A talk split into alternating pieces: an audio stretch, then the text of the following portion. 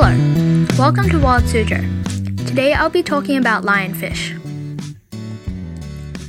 If you saw a lionfish in the wild, you would probably think it was some weird endangered species.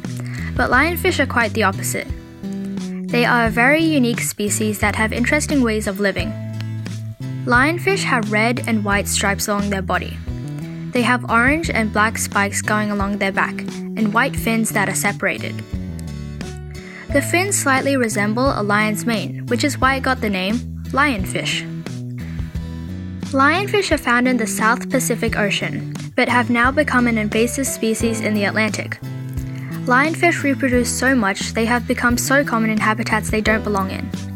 Their diet is primarily small fish, mollusks, and invertebrates. They can also occasionally eat smaller lionfish.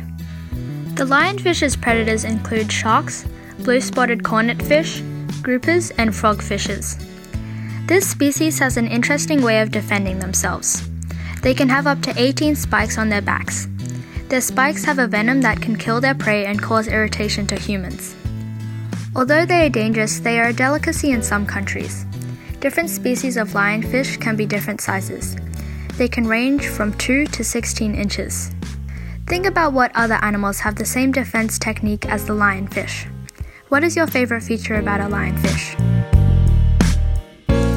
For Wild Suzhou, I'm Palm Tree, and thank you for listening.